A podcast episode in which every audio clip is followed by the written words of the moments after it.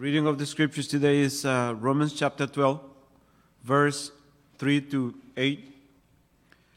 And the Lord is honored when we stand and read His word.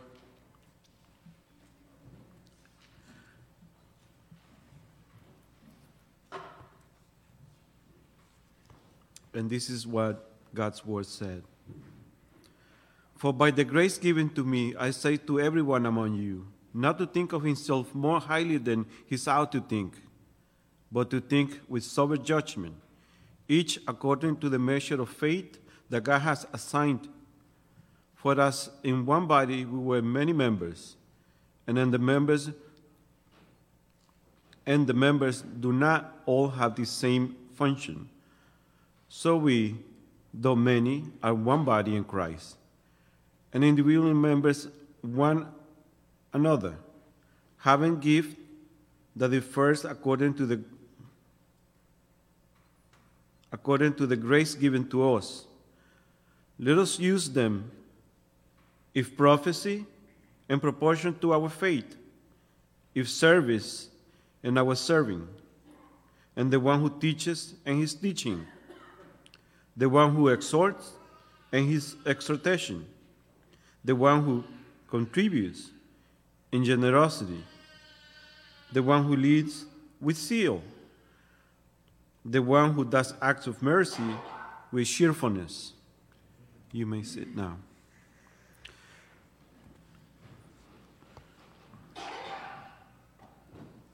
Let's praise the Lord for his amazing word, for his sweet word. Let's praise the Lord with everything that we have, with all our being.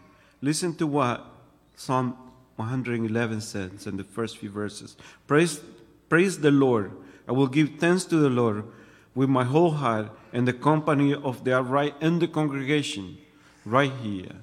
And the same thing is in Psalm 112, 113, 107. Praise the Lord, praise the Lord, praise the Lord, all nations, praise the Lord in His word as we meditate in His Word. So let's treasure the Word of God every time that we read it, every time that we listen. As Pastor mentioned, uh, we should delight in the Word. We should meditate in the Word the whole year round, every day, every moment of our life. So let's bow our head for a moment of prayer.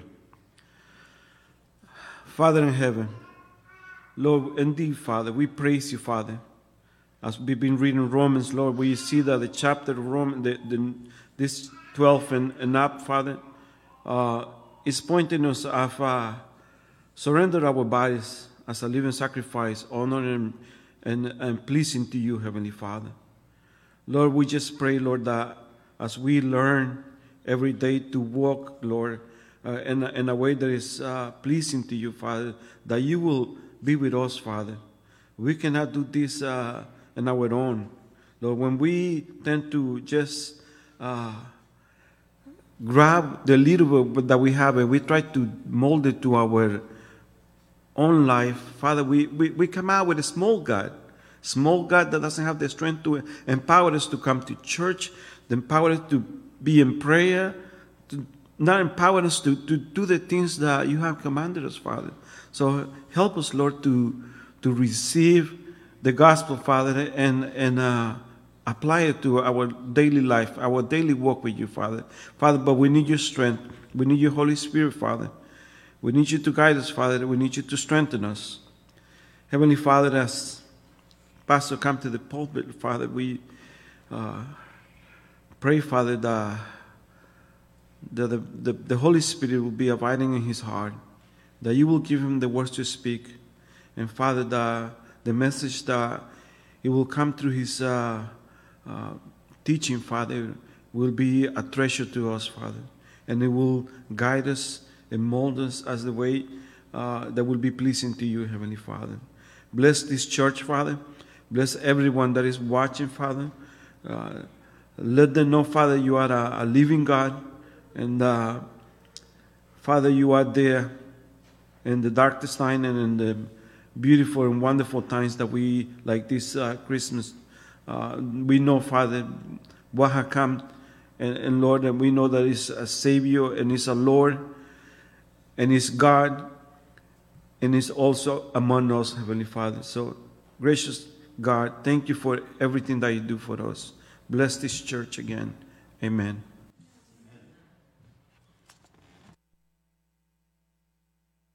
So, if you uh, have been memorizing the scripture passages uh, with us, then you know that we are uh, on Romans 8, verses 32 to 34. now, I'm not going to look, but if you do not know those verses, you might want to pull out your Bibles and, uh, and look those verses up. So that's Romans chapter 8, verses 32 to 34. If you are up with your memory verses, then we're going to try to say uh, this together.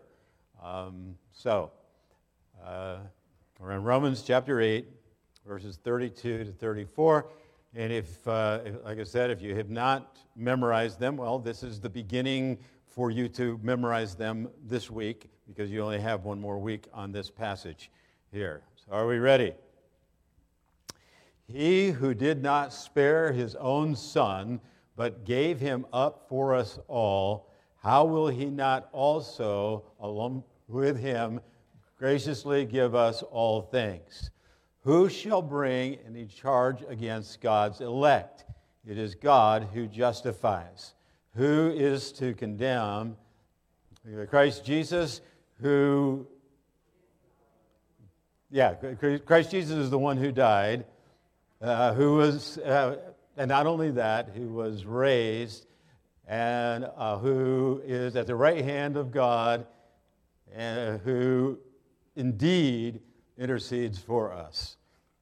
I'm still learning it, as you can see, but I think that was fairly right, wasn't it? Okay, good. All right, so um, I don't know how you guys do your uh, daily devotions as a family, um, but uh, it, when we do them, uh, one of our family members has to quote from verse 1 to the verses that we're at, and we do that all month long. So by the time we get to the end of the month, we uh, hopefully have those uh, new verses memorized. And that brings us to our message for today foundations. How many of you, when you walked into this building, or when you walk into your own building, your, you know, your home, uh, or you walk into a, a, store of some kind or a office space. How many of you go, before I walk in here, I wonder how solid this foundation is? I wonder if this building is going to stay up while I'm in it. I taught for a few semesters uh, at the King's uh, College in the Empire State Building. And you know what? Not once in those times that I walked into that Empire State Building did I ever say, I wonder if the foundation is solid enough to hold up this gigantic building. The reason we don't is foundations foundations are not generally designed to be thought about or even looked upon unless you're a maintenance individual except in the book of Romans. We have spent 12 months delving into the details of the foundation of our Christian faith as recorded in, in Romans chapter 1 through 11. We went deep down into the muck and the mire of sin. The sin in every human heart that we call total depravity. The rebellion against God. And then we watched as God brought the powerful engines of the gospel of Jesus Christ to dig into that muck and that mire and clear out that sinful mud of our lives so that we could have a right relationship with God. We could have peace with God that the scripture calls justification. And then we saw the, the, the structure of the, the foundation being strengthened and, and the, the, the walls of our lives going up as we learned about sanctification. the process of God transforming our hearts and changing our lives so that we could begin to live for the glory of God. And then came the, the, the, the building of the, the, the actual rooms that you're going to live in, the, the, the space.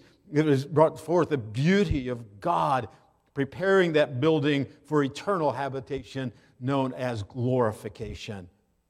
And that's what we've been doing. We've been seeing how this all fits together and, and works together so that God has a building, a temple in which to dwell, that temple which he calls the church. And now we come to chapter 12. The leases for that great and mighty building called the church have been signed, sealed, and delivered to the elect to those that God has called to himself, to those upon whom his favor rests, as the angels told the shepherds. those who have believed upon Jesus Christ, those who have confessed that faith through baptism. And we are ready to move into this grand building to come together. The leases signed that show us that we desire to live in Christ, to be in Him who is our hope and our life. But only those who have experienced the spiritual foundations that we've been talking about, only those individuals need to apply. There are no squatters in God's building. There are none who would dare to come in by any other way than through the one who is the way, the truth, and the life. The Holy Spirit will root out of His church. He will root out those who attempt to come in through any other means than through the door. The door of the sheepfold that the Bible says is our Lord and Savior Jesus Christ, coming through Him, through the cross, and into eternal life. And your contract, your lease, your mission, should you choose to accept it? No, not if you choose to accept it. This is a mission impossible. But you do not have a choice as to whether you accept it or not. Your reasonable and your spiritual mission, we learned last week, is to present your bodies as a sacrifice to God as you wrestle against the rulers and the princes of darkness, against the authority and the cosmic powers over this present darkness, against the spiritual forces of evil in the heavenly places. You know the weapons that we have. We have studied those over the past 12 months. We have looked at what God has provided and what He has done for us in Romans 1 to 11. And now it's time for us to get to work. That's what chapter 12 through chapter 16 is all about. How do we live out this faith? How do we fight the good fight? The foundational sessions are over. The real life experience begun. So strap on your armor, tighten down your shield, hoist your sword, and let's get down to the business of the kingdom of God, of serving Him, working in His mission. Or as our theme describes from this passage this morning, to present yourself as a sacrifice to God means members do ministry as mission. Members do ministry as mission. That's what this text that we're looking at. This is not just a text that kind of says, okay, you know, here's some things that you're supposed to do in your Christian life. No, this is a moving out of how do you present your bodies as a living sacrifice unto God based upon the foundation that's been laid in those first 11 chapters of Romans. How do you live this out? Well, it begins with understanding that we are members one of another. We are part of the body of Christ, that God has brought us into a family so that we can do ministry as those members together on mission for God. Hillary, Hillary Clinton said it takes a village to raise a child. She was wrong. It takes a church. It takes a church with living sacrifices to defeat the evil village of our culture and save a child. Let me say that again. It takes a church filled with living sacrifices to defeat the evil village of the culture to save our children and to save the lives of those around us. So, are you ready? Are you ready to leave the study and practice your faith? That's what Paul is asking us to do in this passage this morning. Are you ready to sacrifice yourself for the sake of the kingdom of God? If you are, then notice that to sacrifice yourself, you must listen to Paul's imperatives. An imperative, a command.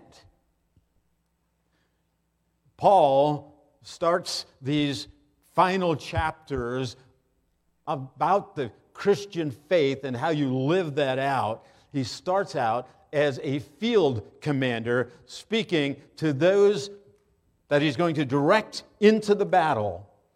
And he's giving commands, he's barking orders to young cadets. We see it in verse 3. He says, For by the grace given to me, I say to everyone among you not to think of himself more highly than he ought to think, but to think with sober judgment, each according to the measure of faith that God has assigned. Some of you think that you are God's gift to the church. You're not. Just in case you thought you were, you're not. You are nothing without Christ and without the Holy Spirit at work in you.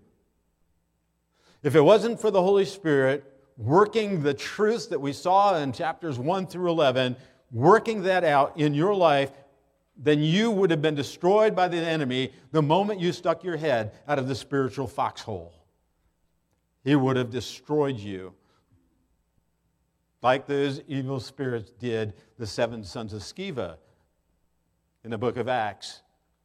When they said, uh, We command you in the name of Jesus, whom Paul preaches, and those seven sons of Sceva went running out of that building naked because they were attacked by that demon possessed individual. They had no power. Why? Because they did not have the foundation in Jesus Christ. And some of us would be destroyed by that evil power if it wasn't for the work of the Holy Spirit. But then the rest of you who say, you kidding? I, I certainly don't see myself as, as, as, being God's gift to anything. I have a struggle just to, to make it day by day. Well, to you, I say, stop cowering in that foxhole. Practice what you've learned from Christ. You know, we're all going to die one day, right? How about if we die fighting? Let's go down as soldiers of the cross. And so, notice that sacrificing Christians do not think more highly of yourself. Notice this doesn't say, don't think highly. It does say, don't think highly of yourself. Of yourself. Let's look at verse 3 again. It says, I say to everyone among you not to think of himself more highly than he ought to think. Now, that is what is called an imperative. An imperative is a command. Do not think of yourself more highly than you ought to think. Some of you think that you've got it down. You know all the Reformation doctrines. You can say the five solas. You have all of those things and you have it all right down. But if you have those doctrines down so well, then why did you fall into sin so much this past week? Did you fall into pornography? Did you lose your temper at work or at home? Did you fail to get up in the morning and spend some time before the Lord in prayer and the study of His Word? We found out this week that Ravi Zacharias, international Christian apologist, who died earlier this year, been charged with and found guilty of years of sexual misconduct. If that is true of him, who do you think you are that you can stand? A few years ago, I took the Citizens Police Academy course, a 16 week course of what the, the police go through in their training. And one week we got to go to the shooting range. Now, I've been around guns all my life, so I felt pretty calm about that. Didn't excite me too much.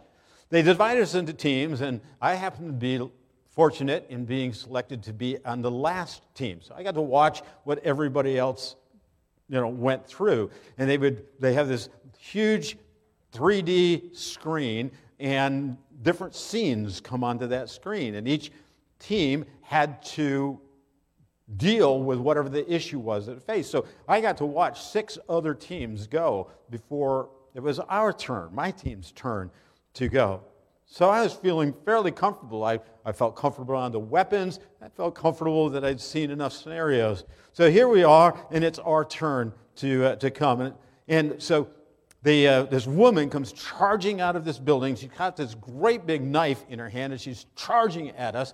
And so we all whip out our guns, and we're all like, ma'am, stop, drop that knife right? And we're giving her the commands that, that she's supposed to do. And, and, and so she stops, but she's still got the knife in her hand, and she's waving it at us, she's screaming at us, and, and she's, she's threatening us with it. And we're like, ma'am, put down the knife.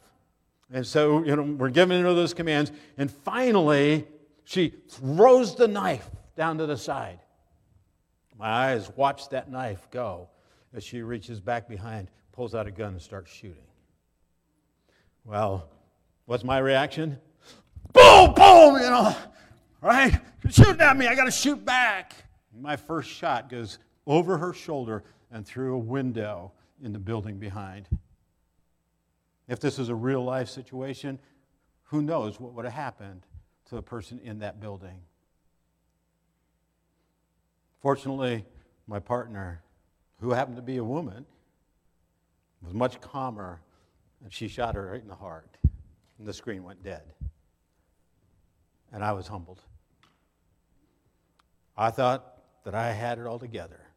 I thought I knew what I was doing. And in one moment,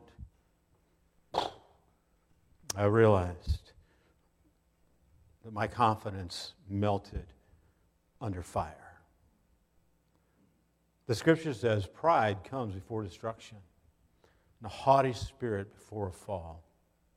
Without Jesus Christ and without the power of the Holy Spirit in our lives, you are helpless against the enemy. The pressures of sin will come on you and you will fall if you're trusting in yourself. Don't think more highly of yourself than you ought to think. But sacrificing Christians do think with a measure of faith. Don't think more highly of yourself, but do think the measure of faith that God has given to you if you're a Christian, if you're a believer in Jesus Christ. There's the balance. There are two commands here, two imperatives that are given to us. Don't think more highly of yourself than you should, considering your helplessness apart from the mercy and the grace of God. But do think. That's the second half of the verse 3 command. It says, Think with sober judgment, each according to the measure of faith that God has assigned. It is God who is the one that gives you the faith to be able to stand. What Paul is saying is we need to get our heads on straight.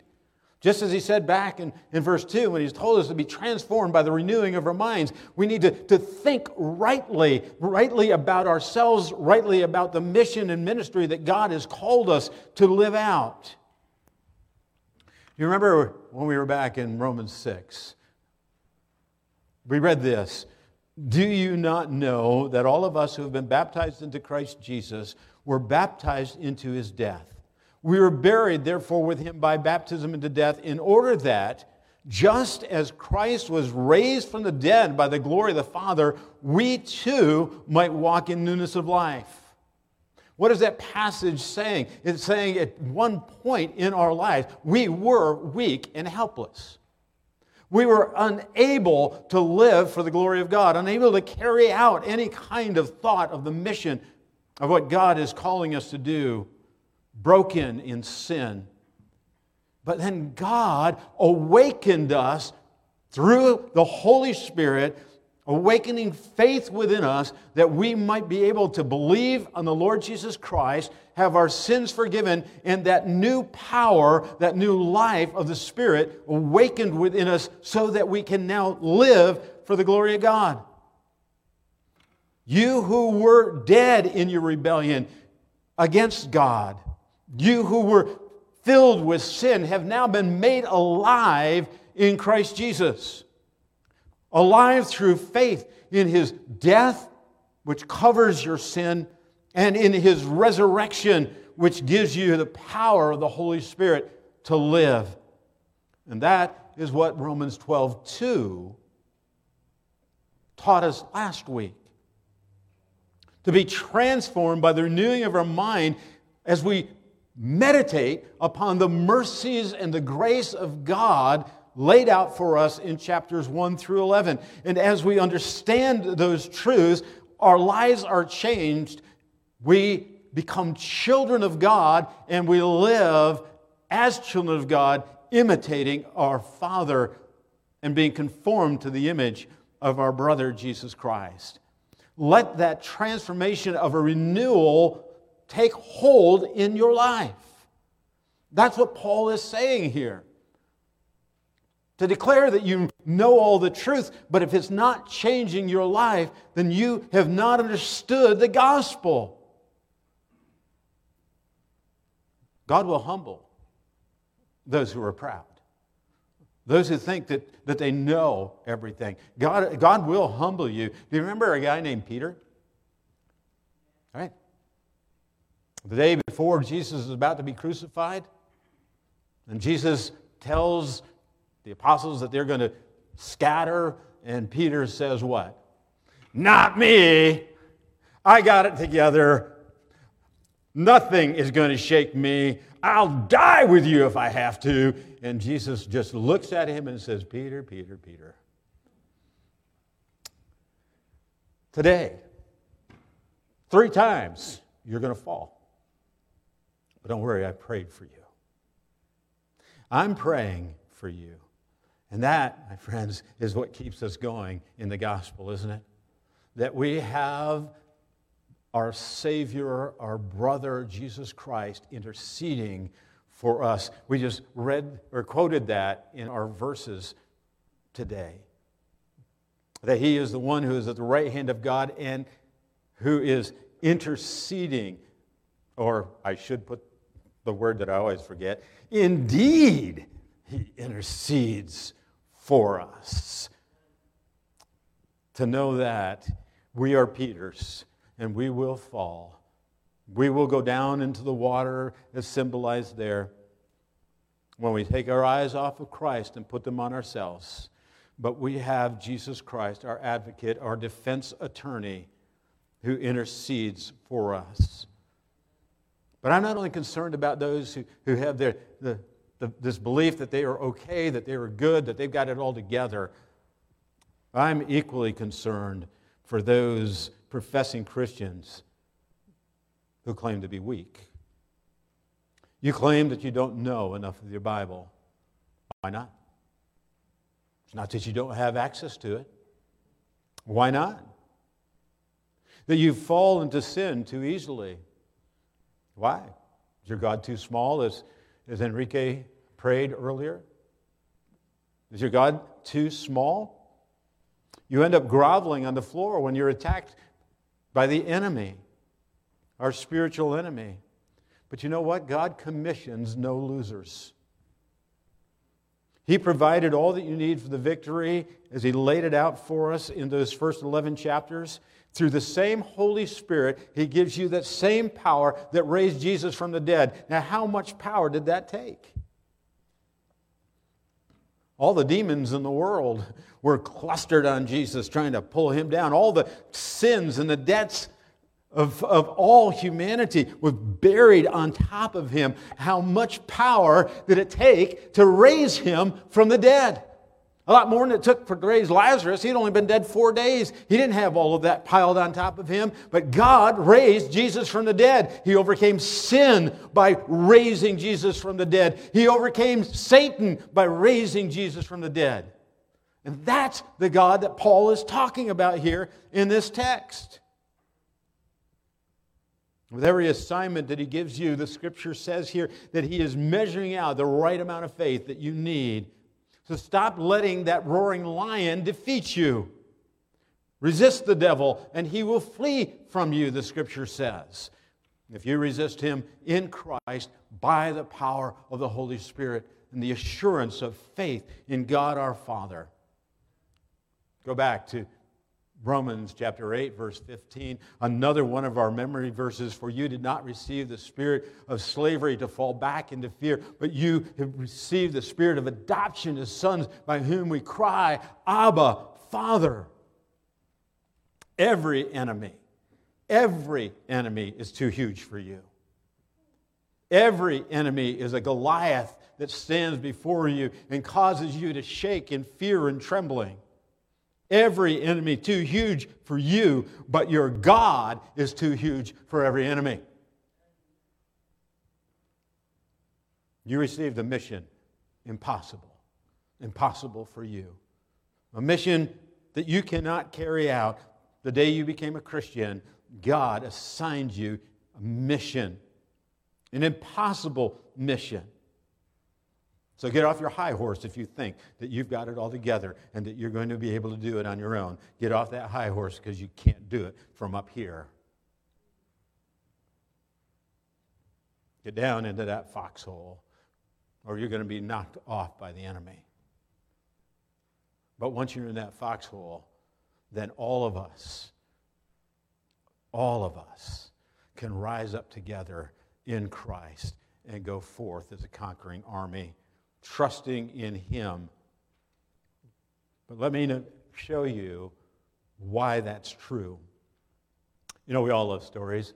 Jesus was a master storyteller, wasn't he, with all the, the parables that he gave. And those parables weren't just kind of to, to, to make the, the, the sermon go a little bit nicer so people would listen more.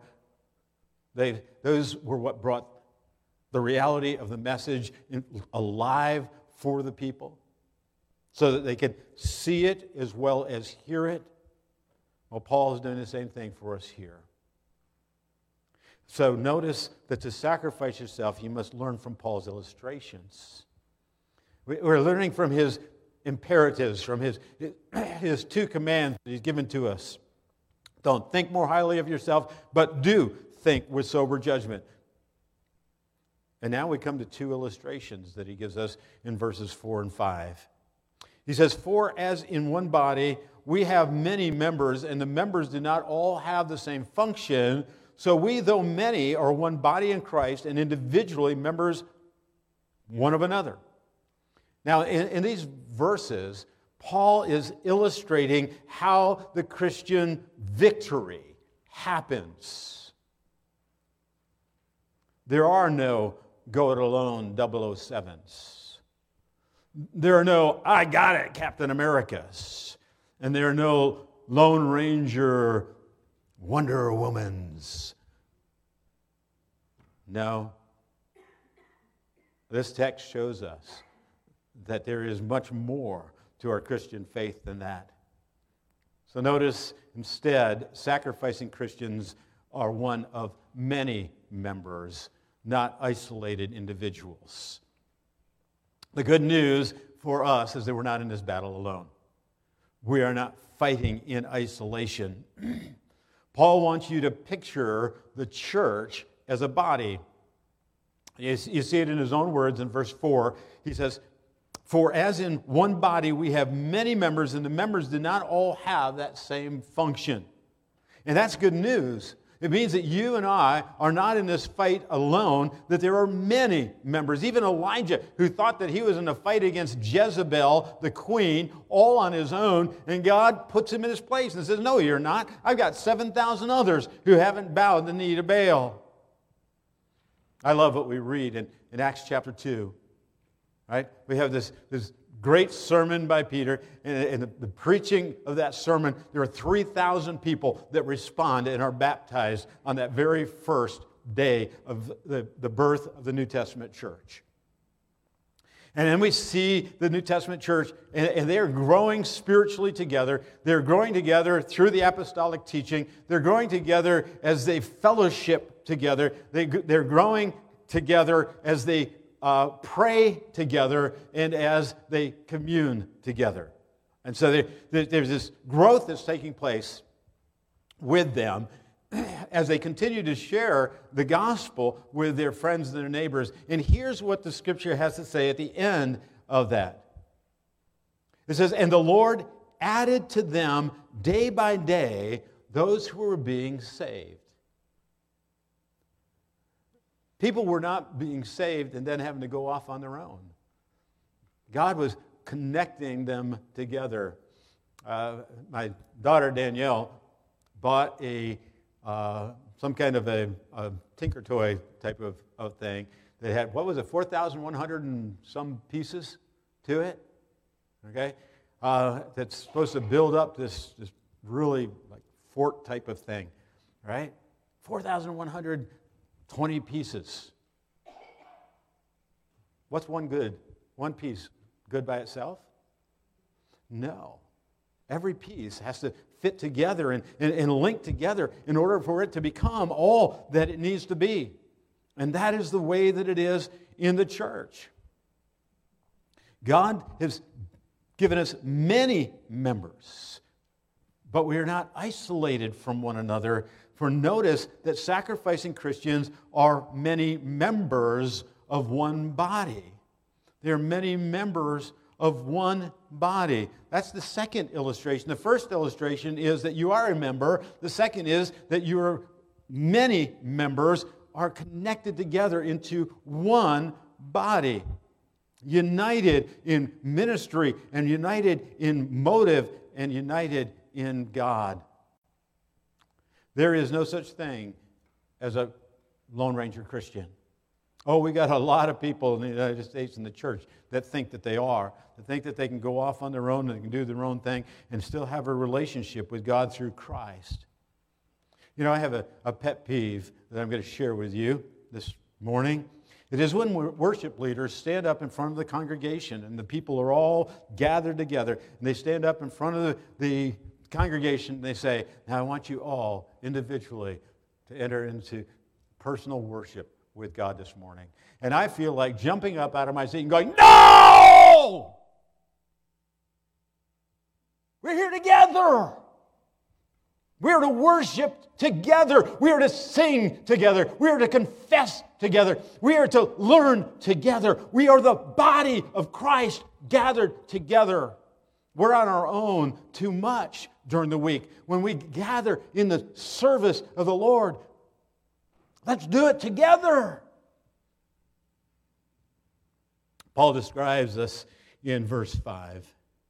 He says, So we, though many, are one body in Christ, and individually members one of another. Have you ever heard the, uh, the song? I'm sure many of you have. The uh, James Weldon Johnson's Dem Bones song, right? Dem bones, dem bones, gonna walk around. Them bones, them bones gonna walk around. Them bones, them bones gonna walk around. Oh, hear the word of the Lord. The foot bone connected to the leg bone, and the leg bone connected to the knee bone, the knee bone connected to the thigh bone, the thigh bone connected to the backbone, the backbone connected to the neck bone, the neck bone connected to the head bone. Oh, hear the word of the Lord. You get the idea, right? Now, Every member connected together, the body working rightly, so the foot bone can't say to the leg bone, Ah, see you later. I'm off to watch my kid play soccer this morning. The backbone can't say to the neck bone, You know what? I'm feeling a bit sore today. You just go on without me. I might stand up here and preach each Sunday morning but I couldn't do that without the sound people doing their job. We can't live stream if the tech people don't show up. Last Sunday, you may not have gotten into the church if the shovelers hadn't done their job.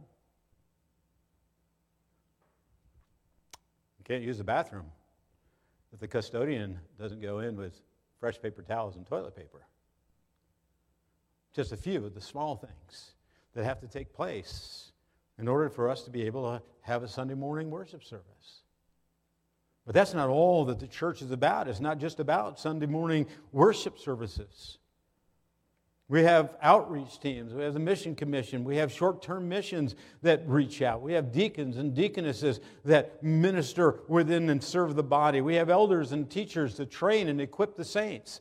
We have a dozen other ministries that carry on as the church becomes the church to minister to one another and to reach out into the community and to the world with the gospel of Jesus Christ. Everyone doing their part, or as the text says, each according to the measure of faith that God has assigned. But how do you serve the body? By presenting your bodies as a sacrifice living holy and pleasing to God.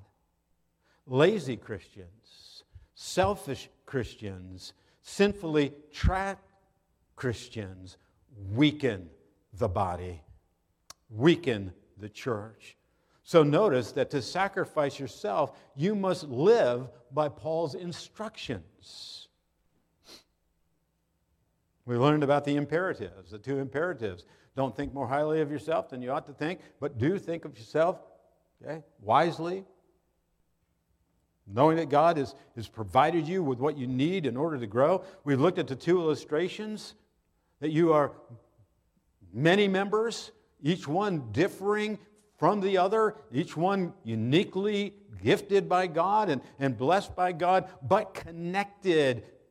Second illustration as one body, as one building joined together in Christ. But now, now we come to the how to in verse 6. Having gifts that differ according to the grace given to us, let us use them. You get those last words there? Let us use them, not abuse them, and not excuse them but use them. You know, my mom used to wake our family up uh, every morning playing the trumpet at the bottom of the steps, um, and she would play every morning, Soldiers of Christ Arise, you know, to get us up to go to school. Now, for those of you who aren't familiar with that, let me show you or sing for you those words. Soldiers of Christ, arise and put your armor on, strong in the strength which God supplies through his eternal Son, strong in the Lord of hosts and in his mighty power, who in the strength of Jesus trust is more than conqueror. All right. Every morning that trumpet went off. And the soldiers went, We have to get out of bed this morning. But we did. We got up. Well, God has supplied us with all of these things through His eternal Son, strong in the Lord of hosts, in His mighty power, so that we can be more than conquerors giving us the basic armor through faith in Jesus Christ, providing every Christian with the unique and special gifts that He alone can provide in just the right amounts for you and for me. And the partial lift of those gifts are given to us here in verses 6 to 8. But we find more spiritual gifts listed in 1 Corinthians chapter 12 and in other places throughout the New Testament. These special gifts are to be used. So notice that sacrificing Christians serve by a ministry of grace. Today isn't the time for us to go through this list and talk to you about what each of those gifts are and how they are to be used.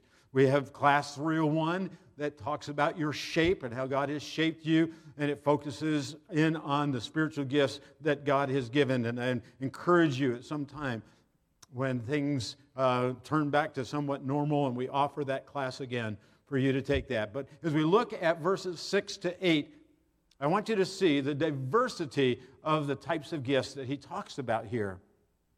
He says, having gifts that differ according to the grace given to us. Why? Because each of us are members, but we're unique members. We're made by God specifically in the shape that He wants us to be so that we fit together and carry out the mission in the ministry that God has called us to. Having gifts that differ according to the grace given to us, let us use them. If prophecy, in proportion to our faith. If service, in our serving. The one who teaches in his teaching. The one who exhorts in his exhortation. The one who contributes in generosity. The one who leads with zeal. The one who does acts of mercy with cheerfulness. Now, Jesus told two parables parables of the talents. In each of those, uh, one person received many talents of silver Another received few, and then the third individual received just one. In, in both of the, the parables, it works out that way. And the master then goes off on this long journey, and when he comes back, he finds out that the first two individuals have doubled the amount that he's given to them, doubled the amount of those talents of silver. But the third one had buried his and so the first two, they receive blessings from the master, but the third one gets cut off. He gets kicked out. He is no longer part of the group. These parables are here not to tell us that if you don't use the spiritual gifts that God has given to you, that God will punish you in some way. That's not the purpose of this. The purpose of those two parables is to say that if you are not using the gifts and talents that God has given to you, then you aren't part of His family. If you are not serving in Him, taking the gifts that He has given to you, then you probably never got those gifts and you probably don't belong to the family of God. If you don't present your bodies as a sacrifice unto God, then do you belong to Him? So if you are a Christian, stop making excuses. Get up out of that foxhole and start serving the King of Kings and Lord of Lords. Start acting like a member of the body. Join in the ministry of mission. But also notice how sacrificing Christians serve in meaningful ministry. Not only do they have a ministry of grace that's given to them, but that ministry becomes meaningful. See, it's not just enough to do things for the church. There are people who do that as well, but they don't have necessarily Christ in their heart. God looks at the heart attitude more than he does even the ministries that we're actually doing. Look again at verses 6 to 8. And we'll see that. Having gifts that differ according to the grace given to us, let us use them. If prophecy, in proportion to faith. if service, in our serving. The one who teaches, in his teaching. The one who exhorts, in his exhortation. The one who contributes, in generosity. The one who leads, with zeal. The one who does acts of mercy, with cheerfulness. Serve God in faith by serving with generosity and zeal cheerfully. Ministry done simply as duty dies on the vine. No enemy has ever been defeated by an army in dress uniform. You need to put on the fatigues so you can get out there and do the work. Go into battle to win the battle for the glory of God. Do it by the power of the Holy Spirit through faith in Jesus Christ, who is the captain of our souls. But you may be here today or you may be listening online, and you realize that most of what I've said doesn't fit you. Maybe you've come to realize that your life is still stuck back there in that muck and mire of sin that we talked about. I'm here to tell you then that there is a power of God for your salvation. Jesus Christ wants to dig that muck out of your life. He wants to dig it out and get rid of it so that you can be forgiven and have a right relationship with God.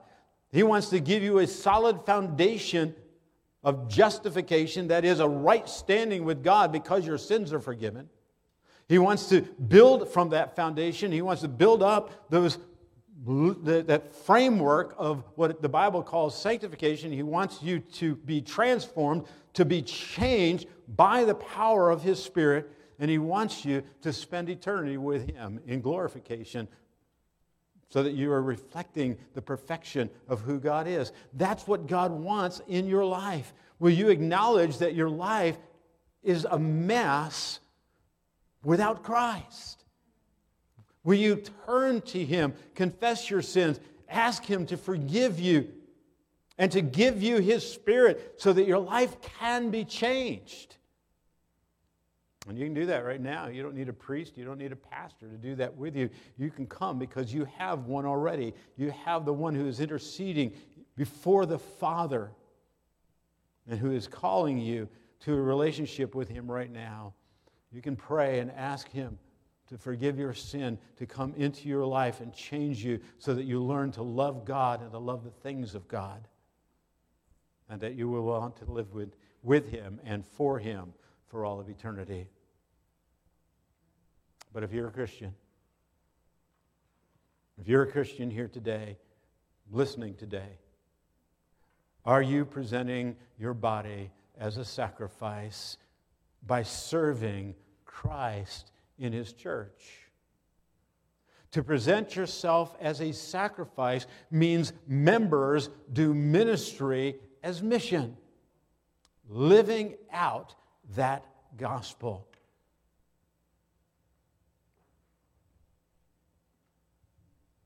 Knowing the doctrines is important, but their foundations, let that doctrine become real as your life is changed and as you see yourself serving God, ministering as members of one body for the glory of God. Let's pray. Father in heaven, speak to us today.